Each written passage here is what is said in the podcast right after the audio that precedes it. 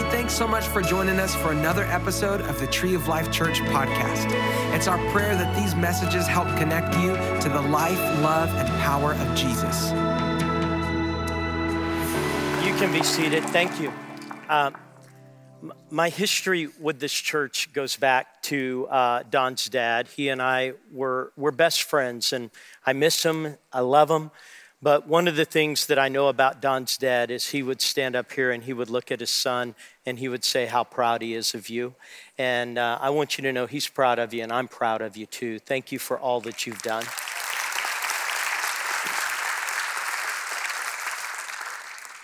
Karen, we've known each other since we were young. That goes way, way back. And it's such a honor to have you in the room. And I love you and I'm proud of you. And thank you for your faithfulness to Jesus. Father, in the name of Jesus, today we come before you and I just ask for your help. I'm limited in what I can do. I don't know everyone in this room and really don't know much about anyone in this room. So I'm dependent on you. You're the only one that knows everything about everyone. You know the people in this room, what they hope and what they fear, what they dream, what they dread. Lord, you know the things that they've told everyone, but more importantly, you know the things they've never whispered to anyone. And therefore, you're the one who can unlock the combination of their hearts. All of us have been to church before, but Lord, it's not being at church that matters, it's being with you. And so today, Lord, we choose to be with you. And I thank you, Father, that you're going to speak clearly. You're going to minister appropriately. And Father, when it's all said and done, you're going to help us be more like Jesus than ever before. That is our prayer in the mighty and precious name of Jesus. And we all agree together saying, amen. I wanted to see if the water tasted different from that fancy cup. It still tastes like water. I mean, it's that. This morning, I want to take a few moments and I want to talk to you about questions about death. Questions about death. You know, the Bible is crystal clear about our journey on this thing that we call planet Earth. It begins the day that we are born. And if Jesus doesn't come back, it will end the day that we die. That's our journey on this thing called planet Earth. And what we realize is that the questions aren't on the day that we're born. The questions come about the day that we die. As a pastor, I've literally held the hand of 17 individuals when they've taken their last breath on this planet. I'm not talking about being near them, being in the other room. I'm talking about holding their hands when they took their last breath. I've done it frequently. I've been in those rooms, and when you're in those rooms, what happens is when that happens, people have questions. I've walked out many times and family members that maybe didn't have a whole lot of faith or a reference point, or maybe they're just young and it's their first time that they've ever walked through the valley of the shadow of death. There are all these questions. And one of the things that I've learned is wherever our greatest questions are needs to be where our greatest faith is. So when we have great questions, we need to have great faith. 2 Corinthians chapter 5 and verse 7 says, we don't walk by sight. I will tell you that when you're in those rooms and you're holding their hand and they have their last breath, here's what sight tells you. It's over. It's finished. It's done. You'll never see them again. There's nothing in that room that makes you feel anything other than it's over. It's done. It's complete. They're gone. We'll not see them. But see, that's what sight tells you. But what faith tells you is the next verse. It says that we don't walk by sight, but by faith. But to be absent from the body is to be present with the Lord. And so in all of those times, my sight told me it's over, it's done, it's finished. You'll never see them again. But my faith told me that they were absent from the body, therefore they were present with the Lord. They weren't here, they were there. They weren't here with me, they were there with him. That's what my faith told me. Now, here's the thing that you have to understand is the Bible spends a whole lot of time navigating these issues because it wants people to have a workable knowledge to navigate these moments in life. And one of those verses that really helps us is Ecclesiastes chapter 3 and verse 11. And in Ecclesiastes 3 and verse 11, it says this. It says that God has written eternity in our heart. That there is a default program inside each one of us, how we were created. And that default program says this, is that you were created for eternity. There's something inside you that tells you that your life is bigger than this life, that there's more to life than this life, that there's something beyond this life, because inside us, eternity is written. And it doesn't matter. You may not be a person of faith. You may not be, quote, into that God thing, but inside you, eternity's been written. Your life is bigger than this life, that there's life beyond this life. God wrote eternity in our hearts. Everyone in here, the most distant person, the person who says, I'll never believe anything about it. The Bible says that God wrote eternity, that there's something inside you that says your life is bigger than this, that there's more to life than this. In fact, Moses, when he was just recounting some of the statements about God in general, in Deuteronomy chapter 30 and verse 19, he says, I call all heaven and earth to record this day. You've got to understand, this is sort of an in-your-face moment because we're pretty good at looking at God things and saying, God, it's your fault. God, you're the problem. God, you didn't do this. You didn't. And Moses says, hey, all of creation is going to stand in record against you. That's what it says. It says all heaven and all earth will stand in record against you. So there's gonna be a day that you can say what you wanna say about faith, but it says all creation's gonna sit there and it's gonna look at you and it's gonna say, we knew, and what we knew is you knew. Because eternity was written. And he says, I set before you blessing and cursing, life and death. You choose life. He says, I've given you the capacity to make an eternal decision. You get to choose eternity. Eternity's been written. All creation is going to validate this, that inside you was given something, and what was given to you was a decision that you could make about your eternity.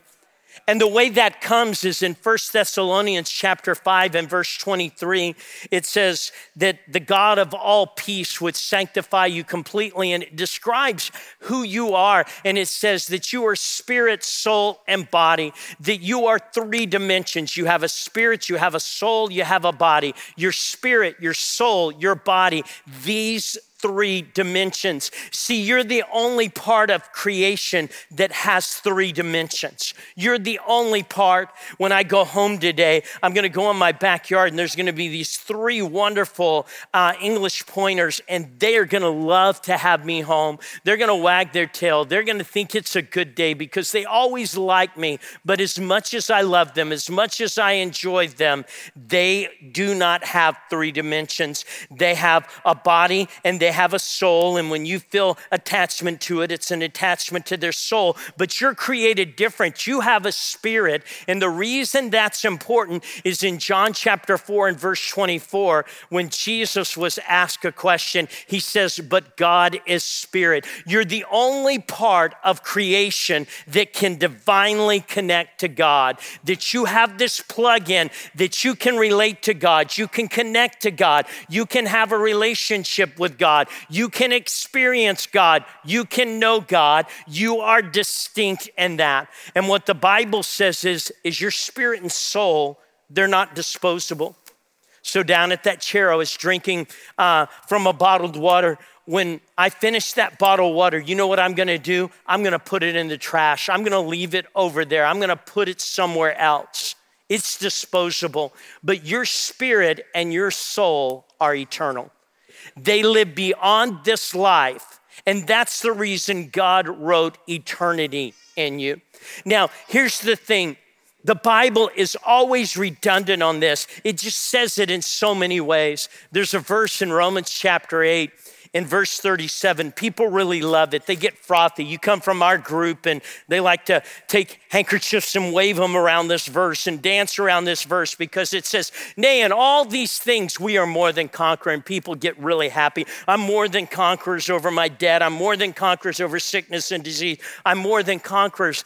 But what people don't realize is Paul uses four extremes to describe how we're more than conquerors. But the first extreme is this: "Nay, in all these things, we are more than conquerors in death and life." That was the first extreme, in death and life. But no one in this room would write that verse this way. Here's what we would write: we're more than conquerors in life and death.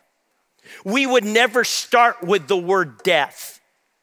God does. You know why? Because he says that there's life after death.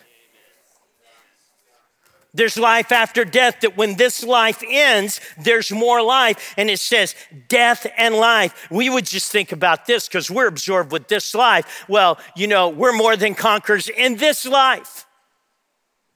That doesn't make you more than conquerors.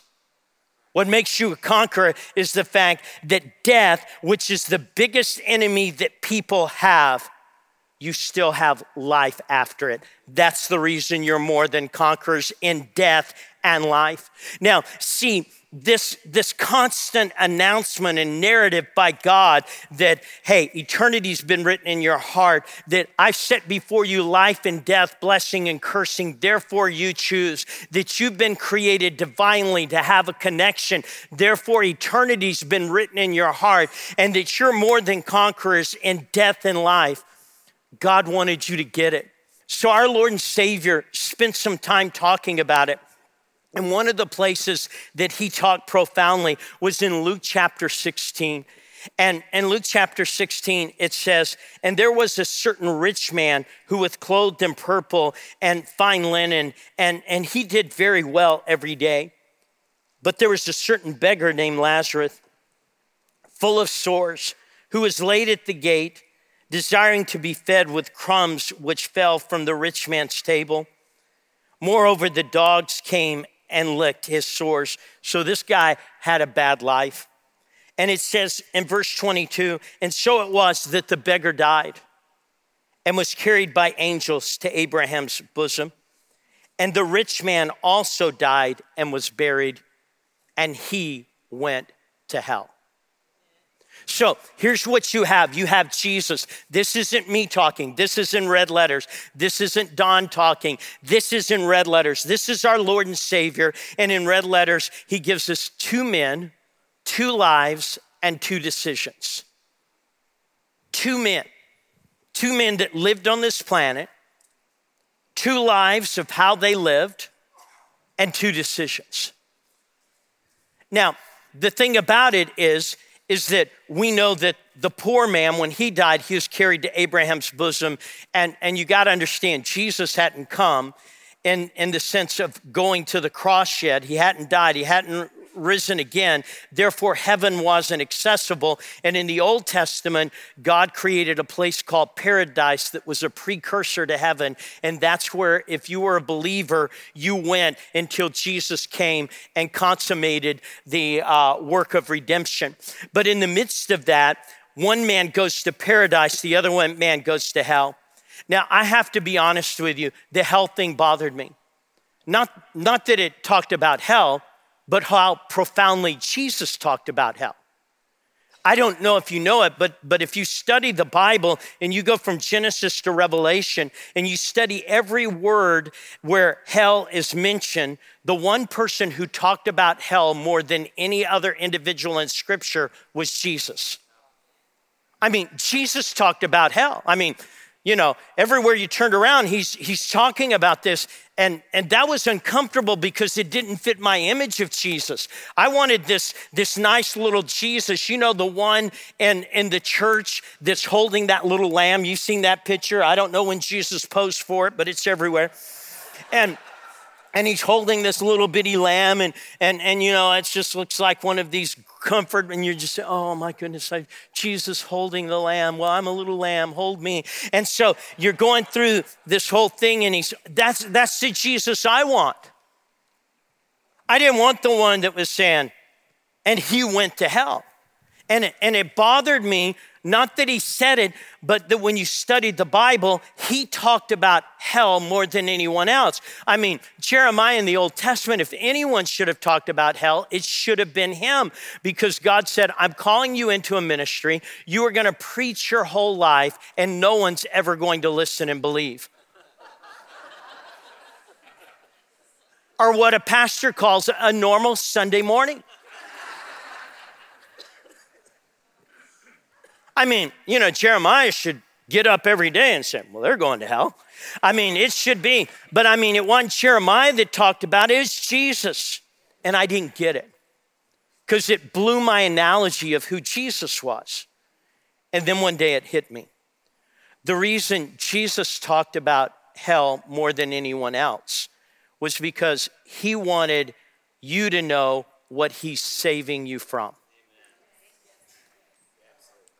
He wanted you to know why he was going to climb up that hill, why he was going to carry that cross, why he was going to stay on that cross, why he was going to die on that cross, why he was going to stay on that grave, is that Jesus wanted you to know, I'm giving you an option other than hell. I'm giving you an option. Because that is what I'm saving you from. Now, the thing about hell is that Christians don't get it. Well, you know, he's a loving God, this hell thing, you know. I don't get a loving God and the hell thing. And you know, all of a sudden you just get people who get a little bit confounded, the loving God and hell thing. But you have to understand what hell is. Hell is Jesus giving people exactly what they want. Someone says, well, what do you mean what they want? Every metaphor about hell is the opposite of Jesus. Hell is a place where there's no Jesus. So what is hell described as? Utter darkness. Why is it described that way? Because Jesus is the light of the world. So no Jesus, it's going to be dark down there. Well, what is Jesus? He's the bread of life. What is hell? It's going to be weeping and gnashing of teeth, the desire to have something that's out of reach. And see, here's what hell is that if you don't want a little bit of Jesus down here, why would you want a lot of Jesus up there? I mean, why? You understand that heaven is about Jesus. See, there are people down here, well, you should never mention that name, Jesus. If you can't handle his name being mentioned a little bit down here, heaven's gonna be hell for you because, I mean, they're mentioning it a whole lot up there. I mean, if it's not Christmas, it's holiday season to you because you can't handle the Christ in Christmas. I mean, you understand what heaven is? It's about Jesus. And so when this world says, we don't want any Jesus, God's going to give them ultimately what they want. Now, I'm a pastor. It's all I've ever done. But I have people in my church who will make statements like this. Well, I want to go to heaven so I can see my family again. And do you know what? I pray your family's in heaven. But heaven's not about seeing your family. It's about seeing Jesus.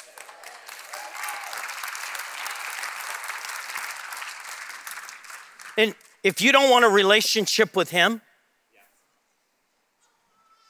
it's not going to be a part of the journey for you. Someone says, well, I don't like that. Well, God set before you life and death, blessing and cursing. Therefore, you choose. Your mama doesn't get to choose for you. Your daddy doesn't get to choose. Your grandmama doesn't. That girl that you're trolling right now and you came to church with because she's here, she's not going to choose. That's not what it's about. You get to choose. Heaven and earth is going to stand witness. God has created. But see, when you mention this health thing, everyone says, but what about Aunt Sally? Because everybody has an Aunt Sally. You know Aunt Sally. She's that sweet person who gives great birthday gifts. She's just sweet. But let's talk about Aunt Sally. See, from the time Aunt Sally was a little girl, once a year there would come a time that all of a sudden people would start decorating their houses and decorating trees. And music would begin to become festive, and people would begin to play things, and there'd be special services that people would go to and hear their kids and all these kind of things sing at. And see, every year when that happened, it was God whispering to Sally, I've come for you. I've come for you. Emmanuel, God with us. So every time they would change the lights, every time they would do, it was God just whispering to her, Sally, I came for you. So every year, God would whisper that, but Sally was always busy with her life. She just had other stuff to go do and places to go, every time whispered. But then every year, there would be a time when she would call friends and say, hey, let's do something this weekend.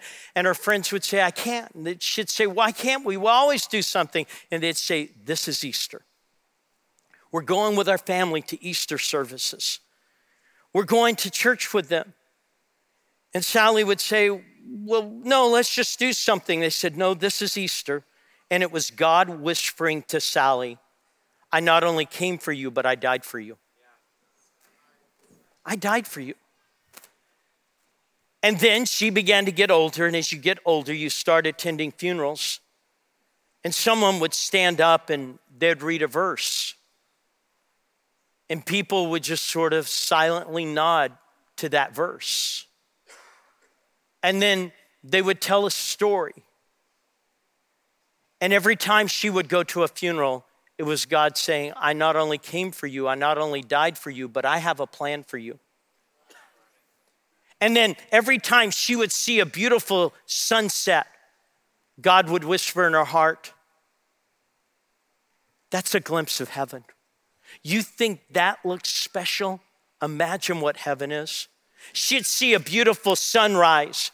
And when that sunrise would come, it would be one of those moments that God would just whisper, it's the beauty of heaven. And then she'd see a mama who would begin to hold her baby for the first time, and it would seem so pure. And God would say, that's the purity of heaven. All around Sally, in her life, God was whispering, nudging, saying, hey, I'm here. Will you pay attention to me? I'm here. Will you acknowledge me? But Sally, like many, was always too busy. Sally was always doing something else. And she could never take time to listen to God as he whispered to her heart. My spiritual father, he was born with 3 heart defects. When he was born with those heart defects, medical science couldn't do what they can do today. So first of all, they were surprised that he survived just being born. But the doctor said, there's nothing we can do, and he's not gonna live a long life. But he kept growing. But by the time he was a teenager, his heart could no longer support just normal activity. And so he was confined to bed. And he would just lay there because he could hardly speak. But then he kept getting more frail and his heart kept getting weaker, that the doctor said he could die any minute now. And so the family stationed people at his bed to be with him 24/7. One day, his sister is there. As she's sitting by the bed, he turns to her and says, go tell mama I'm dying. And he talks about how that literally he's laying in the bed, but he could feel his spirit begin to slip from his body. He said it was like it slipped from his head to his chest, to his midsection, down his legs, out his feet. And he said he's literally standing, looking at his body on the bed and seeing his sister as she begins to move. He says he literally stood there in the spirit for a while, but then he began to move, and he said he began to be pulled downward. As he began to be pulled downward, he could see his bedroom, but it became dim. Then he could see his house, and it became dim. But then he could see the earth and the lights of it, but it became dim. And then he began to recognize he wasn't ascending, he was descending. And the further down it got, the darker it got, and the darkness was just so dark. It was just so dark. And he said all of a sudden his attention was caught by something way down below, and he said it was flickers down there, and he immediately knew that what he was seeing was the portal to hell. He said when he began to see that, he began to cry out, and he says, but God, I go to church." But he kept descending. And then he said, but God, I've gone to Sunday school," but he kept descending. And he said, but God, I've been baptized," but he kept descending. He said something inside him knew that if he crossed those portals, he is never coming back. But he said as he got close, all of a sudden a voice came out of nowhere, and it began to rattle everything. And he said you could feel the shaking of it. And all of a sudden he began to ascend. And he said he could see those flickers begin to go down, and then he could see the lights of heaven, and then he could see his house, and then he could see his bedroom. And he said literally the reverse happened. He came to the foot of the bed, and he said his spirit slid into his body. And people say, well, what happened there? It's because of the other part of the story. Because when his sister began to run out there, she ran and said, he's dying," to mom. And mom began to pray out loud, and she prayed so loud that all the cars within 3 blocks stopped to hear. They knew something was going on. And if I could say anything to Christians, it would be this: our prayers cannot change someone's decision, but when we pray, we can give them more time to make the right decision.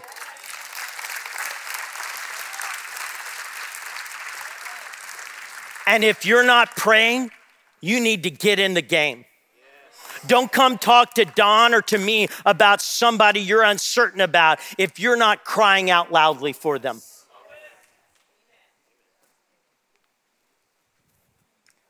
That happened 3 times. When it happened the 3rd time, he gets back. His mama's been praying, but when he gets back in his bed, he says, "God, I've been to church, I've been to Sunday school, I've been baptized. But today, Lord," he said, "I would like to ask your son to save me." See, one of the mistakes we've made is there are people in this room that are good at church. They're just really bad at God. And people like me have let you think because you're good at church, that's enough. Being good at church doesn't mean that you're good at God. And that day he said, "God, I want your son to be my savior." And he said at that point, he knew that if he ever left his body again, he wouldn't go down, he would go up. Now, Jesus in this story went in great detail to try to help us understand what was going on. The first thing in verse 22, it says that when the poor man died, it says that the angels met him. And a lot of times people have asked me this question, well, you know, death just seems so lonely. And I said, it is lonely for us because we're saying goodbye. But I said, when they're a Christian, the minute they close their eyes, the angels are there to meet them. I said, they're never alone.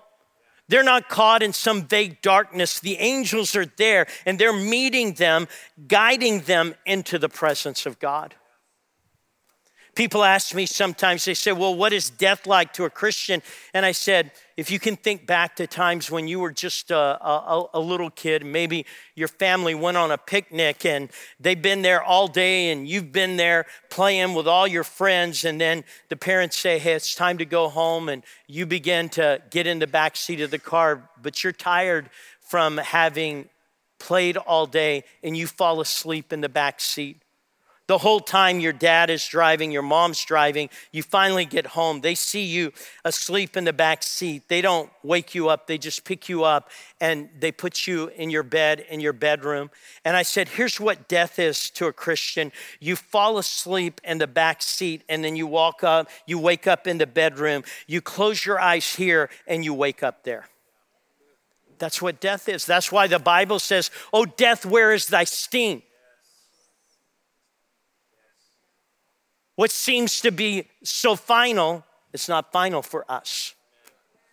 So we close our eyes here and we wake up there. That's what death is. Then people say, well, you know, when I die, my body stays here. Does that mean I don't have bodily form? But Jesus, in this story, he talks about how the man had eyes and the man had fingers and the man had a tongue and lips. And so you see this bodily form. Paul put it this way when he talked about it in 2 Corinthians chapter 12. He says, you know, I went to paradise, talking about heaven. And he says that when I was there, he said, I didn't know if I was in the body or out. See, the difference between here and there is down here, the first thing we get up in the morning is we ask how we feel. Well, how do I feel today?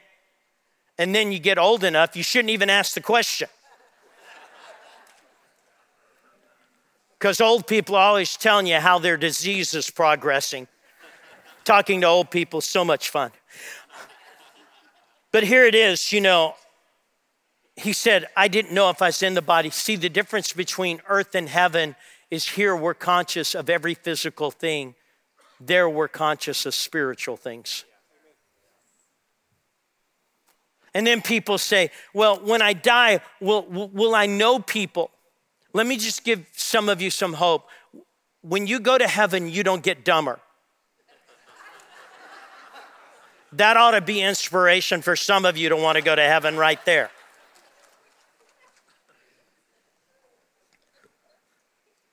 Because the rich man in hell looked up and he saw the poor man. He recognized him.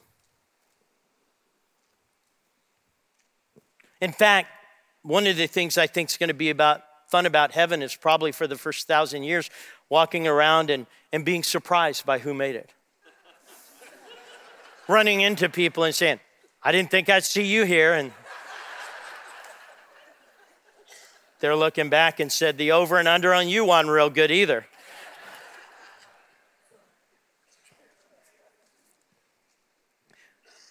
But here's the thing.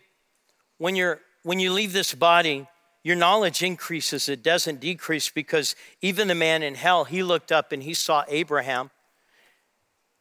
He had never met Abraham before. Abraham had died years and years and years before. But he had knowledge. But see, God set before you life and death, blessing and cursing, therefore you choose. And the rich man says, Abraham, will you go tell my 3 brothers? And Abraham looks at him and he says, 1, I can't. But 2, even if I could, it wouldn't change it. He says, if they won't believe everything around them, what has been written and what has been put in their heart and what has been designated within life, because all creation declares the glory of God. He says, they're not going to listen to me. But then Abraham says something real interesting. He says, when you were on earth talking to the rich man, you had everything, and Lazarus had nothing. But now Lazarus has everything and you have nothing. See, one of the things that pastors like me get is people, well, life just hasn't been fair to me. You need to understand that the score is never settled this side of earth. And if you've got to win one place, don't win here, win there.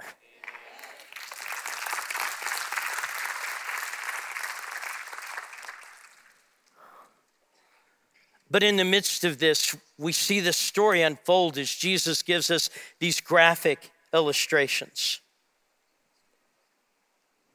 But here's what I can tell you. The average person in this room is going to live 25,800 days. You ticked off one of them today. But that's the average for those of you that are brinking out your calculator. It's about 78 years. Some of you are playing with house money just looking at you. But here's the thing. Your life consists of a day that you are born, and if Jesus doesn't come back, a day that you'll die. You don't control either one of those days. The only thing you control is the dash. Is your life lived in such a way that people will remember you making a difference while you were here? If the only thing they remember is fighting over your estate, then your life didn't mean anything.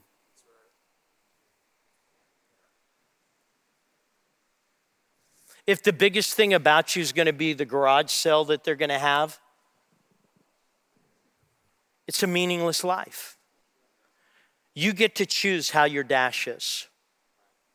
And I'm always amazed that there are people in this room, I've said nothing to you today that you didn't already know. And you have people in your family you've never told what you know. Why would you keep the greatest information a secret from people who need to know it? Yes.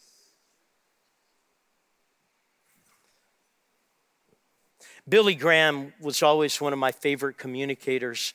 And the thing about Billy Graham was he always had these interesting perspectives. He was talking about another Lazarus, not this Lazarus, but Lazarus, who is the brother of Mary and Martha. And with Mary and Martha, what happened was, Jesus was away and Lazarus got sick. They sent for Jesus, but Jesus didn't come immediately. And so Lazarus died and they buried him. When Jesus finally shows up, Mary and Martha are mad at Jesus saying, if you would have been here. So please understand, we're not the first group of people who said, well, if God would have really been there, this wouldn't have happened. Mary and Martha felt that way. If you'd have been here, this would have never happened. And it says that Jesus wept. And of course, everyone says that he was weeping because he saw their grief and over the fact that Lazarus, but Billy Graham put it a little different. He says, I'm not sure that's so. He says, I think Jesus was crying because he knew he was going to ask Lazarus to leave paradise to come back here. And he felt sorry that he was having to do that. You understand, in all 17 times I held those people's hands, I was feeling sorry for them when they died. In a split second, they were feeling sorry for me. Yes. There's nobody who's a Christian that would choose to come back to New Braunfels.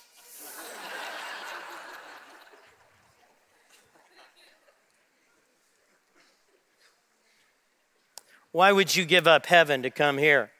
Float in a river that doesn't even have a current? I mean, why?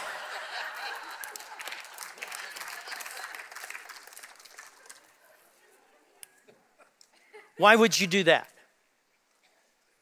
when you can have heaven above?